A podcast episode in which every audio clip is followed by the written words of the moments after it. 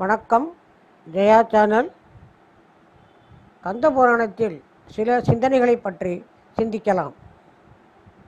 ஓம் தத் புருஷாய வித்மகே மகாசேனாய தீமகி தன்னோ சண்முக பிரசோதையாது.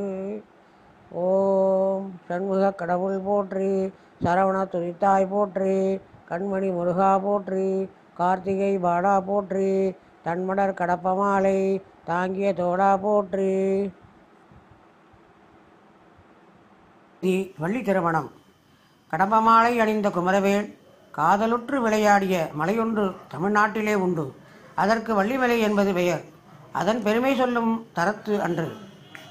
பல வகையான வளங்களை உடையது அம்மலை. அங்கு வேடர் வாழ்ந்த குறிஞ்சி ஒன்று விளங்கிற்று. அன்னவர் தலைவனாய் அரசு செய்தவன் நம்பிராஜன் என்ற வேடன் அவனுக்கு ஆண் மக்கள் இருந்தனர். பெண் குழந்தை வேண்டும் என்று அவன் ஆண்டவனை தொழுதான். அப்பொழுது முருகப்பெருமான் அருளால் நம்பியும் அவன் மனைவியும் பணியாள்களோடு பசுந்தினை பயிர் நிறைந்திருந்த பணத்தில் புகுந்தனர். அங்கு ஒரு மெல்லிய குரல் அவர் காதில் விழுந்தது. உடனே அவ்வொலி எழுந்த இடம் நோக்கி நடந்தனர். வள்ளிக்கிழங்கொடுத்த குடியில் சுடரொளி போன்ற ஒரு சிறு குழந்தையைக் கண்டான் நம்பி வேடன். அதனை எடுத்தான் அகமகிழ்ந்தான். வள்ளி என்று பெயரிட்டான் மனைவியின் கையில் கொடுத்தான். அம் மிகவுடன் மனையாளையும் அழைத்து கொண்டு திணைப்புணம் கடந்து குறிச்சியை அடைந்தான். நம்பிராஜன் மனையில் வளர்ந்த அப்பெண் மங்கை பருவமடைந்தாள். வேடர் உளமுறைப்படி அக்கன்னியை திணைப்புணங்காவல் செய்ய அனுப்பினார்கள். மலை நிலத்திற்குரிய கிளிகளும் மயில்களும் பிற நிலங்களுக்குரிய பறவைகளும் விலங்குகளும் அப்புணத்தில் வந்து பொருந்தின. பூவைகால் ஆலோலம் புறாக்களே ஆலோலம் மயில்களே ஆலோலம் கிளிகளே ஆலோலம் குயில்களே ஆலோலம் சேவல்களே ஆலோலம் என்று பறவைகளை ஓட்டிக் கொண்டிருந்தாள் அப்பாவை. இப்படி அவள் திணைப்பணம் காத்து வருகையில் கைலியங்கிரியை சார்ந்த கந்த மாமலையை விட்டு முருகப்பெருமான் தமியராய் தணிகை மலையை வந்தடைந்தார். காலிலே கடல் இடையிலே கச்சு மாலையடைந்த தோளிலே வில். அதற்குரிய அம்பு கரிய தலை நெடிய மேனி இந்த வேட்டுவக்கோலத்திலே தோன்றினார் முருகவேள் வளமார்ந்த வள்ளி மலைக்குச் சென்றார். திணைப்பணம் காத்து கொண்டிருந்த வள்ளியை கண்டார். புதையல் கண்டவர் போல் பெருமகள் உற்றார். மேகத்தில் பொருந்திய மின்னல் போல் கருமலைச்சாரலில் காட்சியளித்த கன்னியை கண்ட நிறையர் காதல் கொண்டார் முருகப்பெருமான். அப்பாவை இருந்த பரனுக்கு அருகே சென்றார். உள்ளங்கவர்ந்த வள்ளியை நோக்கி மாதே உன்னை கண்டு மதி தளர்ந்தேன். உன் பெயர் யாதோ? பெயரை சொல்லாவிட்டால் ஊரையேனும் சொல். ஊரும் சொல்ல முடியாதென்றால் அவ்வூருக்குச் செல்லும் வழியையேனும் சொல் என்றார். ஓவியம் போல் வாய் திறவாதிருந்த மங்கையை நோக்கி மாதே நீ ஒரு மொழி பேசாய். குறுநகை புரியாய். கண்ணெடுத்தும் வாராய் காதலால் உடலும் எனக்கு ஒரு வழிகாட்டாய் இறையளவும் உள்ளம் முருகாய் என்றால் வழிவந்து உன்னை சூழும். ஆதலால் பாராமுகமாய் இராதே என பகர்ந்தான் இவ்வாறு கன்னியின் முன்னே நின்ற குமரவேல் காதல் மொழி பேசும் பொழுது முள்ளம் வண்டிகளும் கரடிகளும் யானைகளும் கடுகியோடும் வண்ணம் கொம்புகளை ஊறிக்கொண்டு வள்ளியின் தந்தையாகிய நம்பிராஜன் வேடர்களோடு அங்கு வந்தான். அப்பொழுது முருகப்பெருமான் வேடக்கோலத்தை மாற்றி ஒரு வேங்கை மரத்தில் உருவம் கொண்டு நின்றனர். வேடங்கள் அவ்வேங்கையை கண்டனர் வேப்பெய்தனர். முன்னில்லாத மரம் எவ்வாறு இங்கு வந்தது என்று வினவினர். இவ்வேங்கையால் தீங்கு வருதல் திண்ணம் என்று எண்ணினார். கோபம் அவர் உள்ளத்தில் மூண்டது. பலவாறாக பேசி நின்ற வேடரை விளக்கினான் நம்பி. வள்ளியின் முகத்தை நோக்கினான். நறுமலர் தாங்கிய இவ்வேங்கை நமது திணைப்புறத்தில் வந்தவார் என்னை என்று வினாவினான். அது கேட்ட நங்கை அஞ்சினாள். ஐயனே இது வந்தவாறு அறியேன். நேற்றில்லாத மரம் என்று உழைத்து நின்றது. இது மாயம் போல் தோன்றுகிறது. இதனை கண்டதும் நட்- தடக்கம் இதனை கண்டதும் தயக்கம் கொண்டேன் என்றால் நீ சொல்லியவற்றை கேட்டவின் நம்பி வள்ளி இதைக் கண்டு அஞ்சாதே இங்கே சுகமாயிரு. புதுமலர் தரும் வேங்கை உனக்கு இனிய துணையாக வந்துட்டது என்று சொல்லி வேடர்களோடு அவ்விடத்தை விட்டு அகன்றான். அப்பொழுது முருகப்பெருமான் வேங்கை உருவத்தை விட்டு அழகிய மானிட உருவம் கொண்டு மங்கையின் கண்ணெதிரே தோன்றினார். மானின் விழி மாதே பாவியேன் உன்னை விட்டு பிரிய வல்லனோ? உயிரை விட்டு உடல் இயங்குமோ? மெல்லியல் மாதே இத்திரைப்பணம் காத்தல் உனக்கு இழிவாகும். என்னுடன் வருவாயின் உன்னை வானுலகத்தில் வைப்பேன். அங்குள்ள தேவமாதரெல்லாம் உன்னை தொழுது நிற்பர். செல்வங்கள் யாவும் பெற்று சிறப்பாய் வாழ்வாய் என்று பேசி நின்றார் பெருமான். அவர் மனக்கருத்தை அறிந்தாள் மங்கை நாணமுற்றாள் ஒரு மொழி பேசலுற்றாள். ஐயரே நான் இழிந்த குலத்தைச் சேர்ந்தவள். உலகமெல்லாம் காத்தருள்கின்ற அரசர் நீர். என் மீது காதல் கொண்டு தாழ்மையான மொழிகளை பேசுதல் உமக்குத் தகுமா? இது பழியாகுமே அன்றி முறையாகுமா? என்று பேசி நின்றாள் அப்பொழுது அவள் நெஞ்சம் திடுக்கிட தொண்டகமும் தொடியும் முழங்கின. வேடர் கூட்டத்தோடு நம்பிராஜன் தூரத்தில் வர கண்டாள். ஐயோ பொல்லாதவர் இவ்வேடர். இங்கு நில்லாது ஓடிவிடும் என்று கூறினாள்.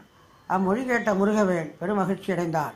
சைவ நெருக்கி பொருத்தமான தவக்கோலம் கொண்டு விருத்தராய் வேடரை நோக்கிச் சென்றார். நம்பிராஜன் எதிரே போய் நின்றார். அன்போடு திருநீர் அளித்தார். உன் வீரம் முழுக வெற்றி உயர்க வளம் பெருக என்று வாழ்த்தினார். திருநீரழித்து ஆசி கூறிய பெரியவரை பணிந்து வணங்கினான் நம்பி. ஐயரே ஒருத்தராகிய நேரிய மலையை வந்தடைந்தீர். உமக்கு வேண்டியதை சொல்லும் என்று வினவினார் அது கேட்ட முருகவேல் அரசே என் கிழத்தன்மையை ஒழிய வேண்டும். மனத்தில் உள்ள மயக்கம் தெளிய வேண்டும். ஆதலால் இங்குள்ள குமரியாட விரும்பி வந்தடைந்து வந்தடைந்தேன் என்றார். அப்பொழுது அரசன் ஐயரே நீ சொல்லிய நல்ல தீர்த்தத்தால் நாள்தோறும் நீராடி தனியலாய் திணைப்பணம் காத்திருக்கும் என் பெண்ணுக்கு துணையாகி இங்கேயே இரும் என்றான். நல்லது என்றார் பெரியவர். நம்பிராஜன் வள்ளியிடம் சென்று தினையும் கிழங்கும் மாவும் கனியும் மற்றைய பண்டங்களும் கொடுத்து கிழவரை அவளுக்கு துணையாக வைத்து அவ்விடத்தை விட்டு அகன்றான். அப்பொழுது கிழவர் மங்கையை நோக்கி ஐயோ நான் என்ன செய்வேன்? பசி நோய் என்னை பிடித்து வருத்துகின்றது என்றார். அவர் பசி தீர தேனும் கனியும் தினைமாவும் தன் செங்கையார் கொடுத்தாள். மங்கை அவற்றை உண்ட கிழ- கிழவர் வெயில் அதிகமாயிற்று தாகம் உண்டாகின்றது என்றான்.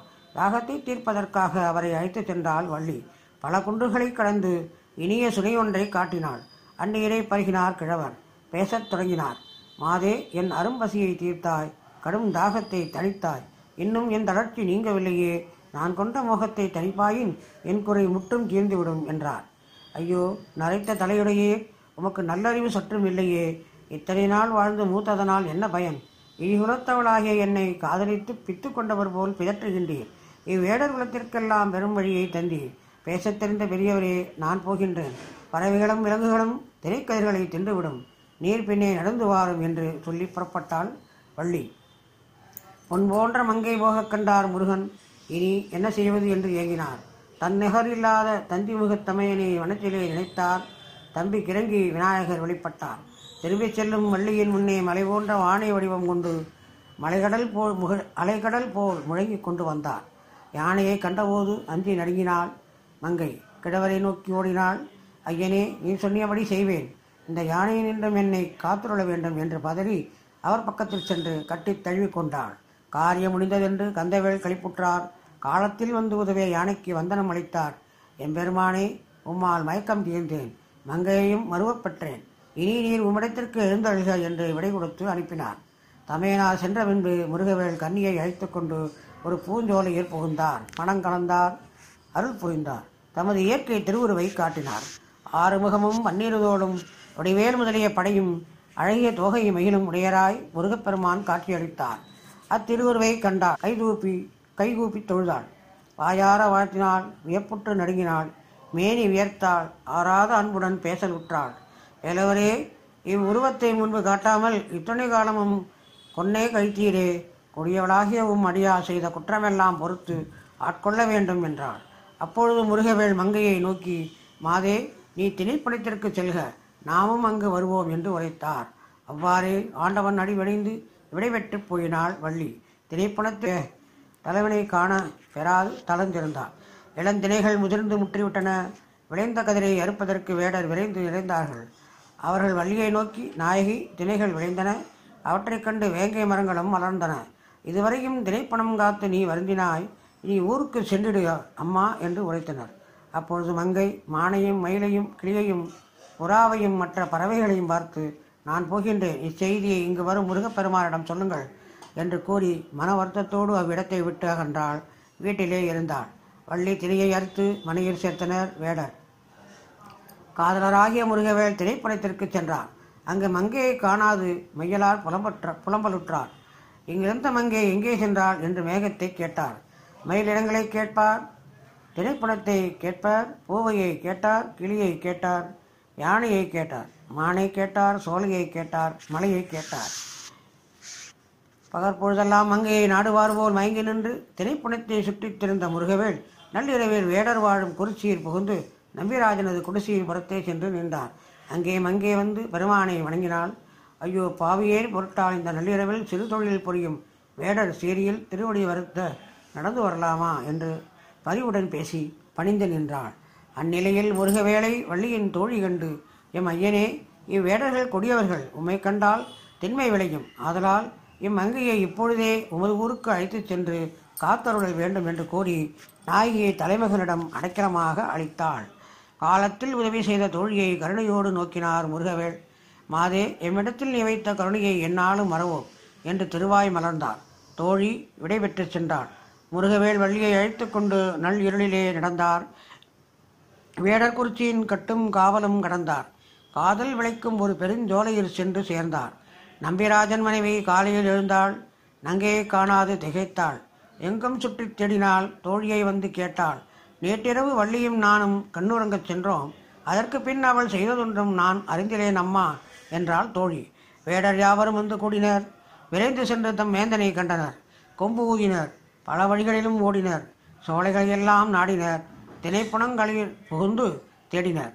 காலடித்தடகளை நோக்கி தொடர்ந்தனர். கோலும் வில்லும் குந்தமும் வாளும் மழுவும் பெண்டி பாலமும் கொண்டு பல இடங்களையும் தேடிய வேடர்கள் முருகவேல் வள்ளியோடியிருந்த சோலையை நோக்கி வந்தார்கள். அப்பொழுது மங்கை திருக்கிட்டால் மனம் கலங்கினாள். இனிமேல் என்ன செய்வது என்று வினவினாள். அது கேட்ட முருகவேல் மாதே மனம் மறந்தாதே மாயமலையை தகர்த்த வேல் சூரன் மார்பையை துளைத்த வேல் என்னிடம் இருக்கின்றது. உன்னை சேர்ந்த வேடர்கள் போர் புரிய வந்தால் அவரை அழிப்போம். நம் பின்னே நின்று நீ அச்செயலை அச்செய்கையை பார் என்று அருளினார். நம்பிராஜனும் வேடரும் அலைகடல் போல ஆரவாரித்தனர். வெள்ளை வளைத்தனர் சரமாரி பொய்ந்தனர். செங்கதிரோனை கருவேகம் மலைத்தார் போன்று முருகப்பெருமானை வளைத்தனர். அவர்கள் வெம்மையோடு விட்ட அம்புகள் எல்லாம் கட்டழகு வாய்ந்த கருணையாளன் மீது மெல்லிய பூ போல் விழுந்தன. அவ் அம்புகளைக் கண்ட வள்ளி மனம் நடுங்கி ஐயனே இவ்விடர்களை வேளால் அழித்திடல் வேண்டும்.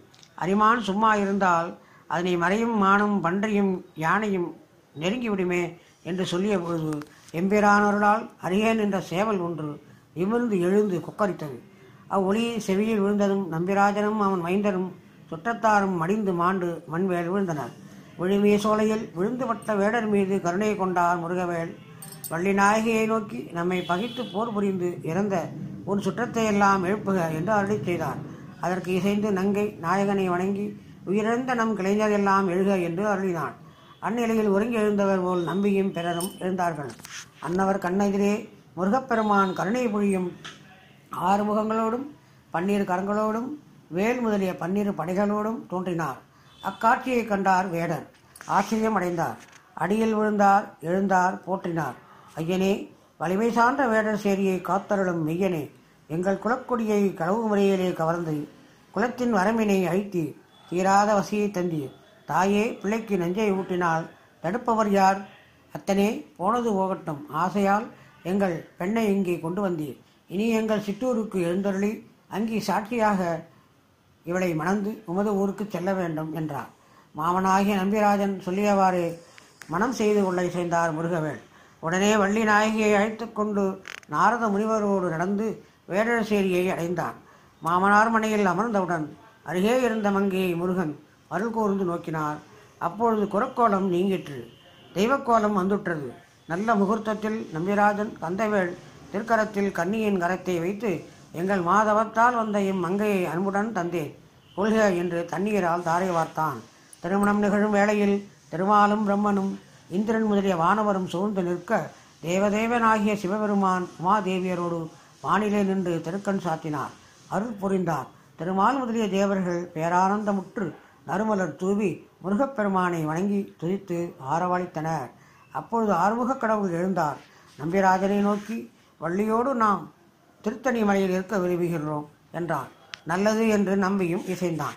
திருத்தணி மலையை வந்து சேர்ந்தபோது வள்ளியம்மை கந்தவேல் அடிபணிந்து ஐயனே இந்த மலையின் தன்மையை செல்ல வேண்டும் என்று விண்ணப்பம் செய்தார்.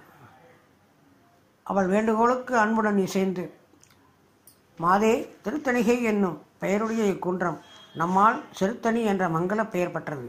சிறுக்களத்தில் சூரன் செய்த போரும் வள்ளிமலையில் வேடர் செய்த போரும் விளைத்த சீற்றம் தணிந்து இங்கு நாம் வந்திருத்தலால் இது செருத்தணியாயிற்று. மந்திரம் என்னும் மலையையும் மேரு மாமலையையும் இருப்பினும் கைலாய மலையை சிவபெருமான் விரும்பியவாறு இவ்வுலகில் அழகிய மலைகள் பல இருப்பினும் எமக்கு இந்த மலையிலே தனி விருப்பம் உண்டு.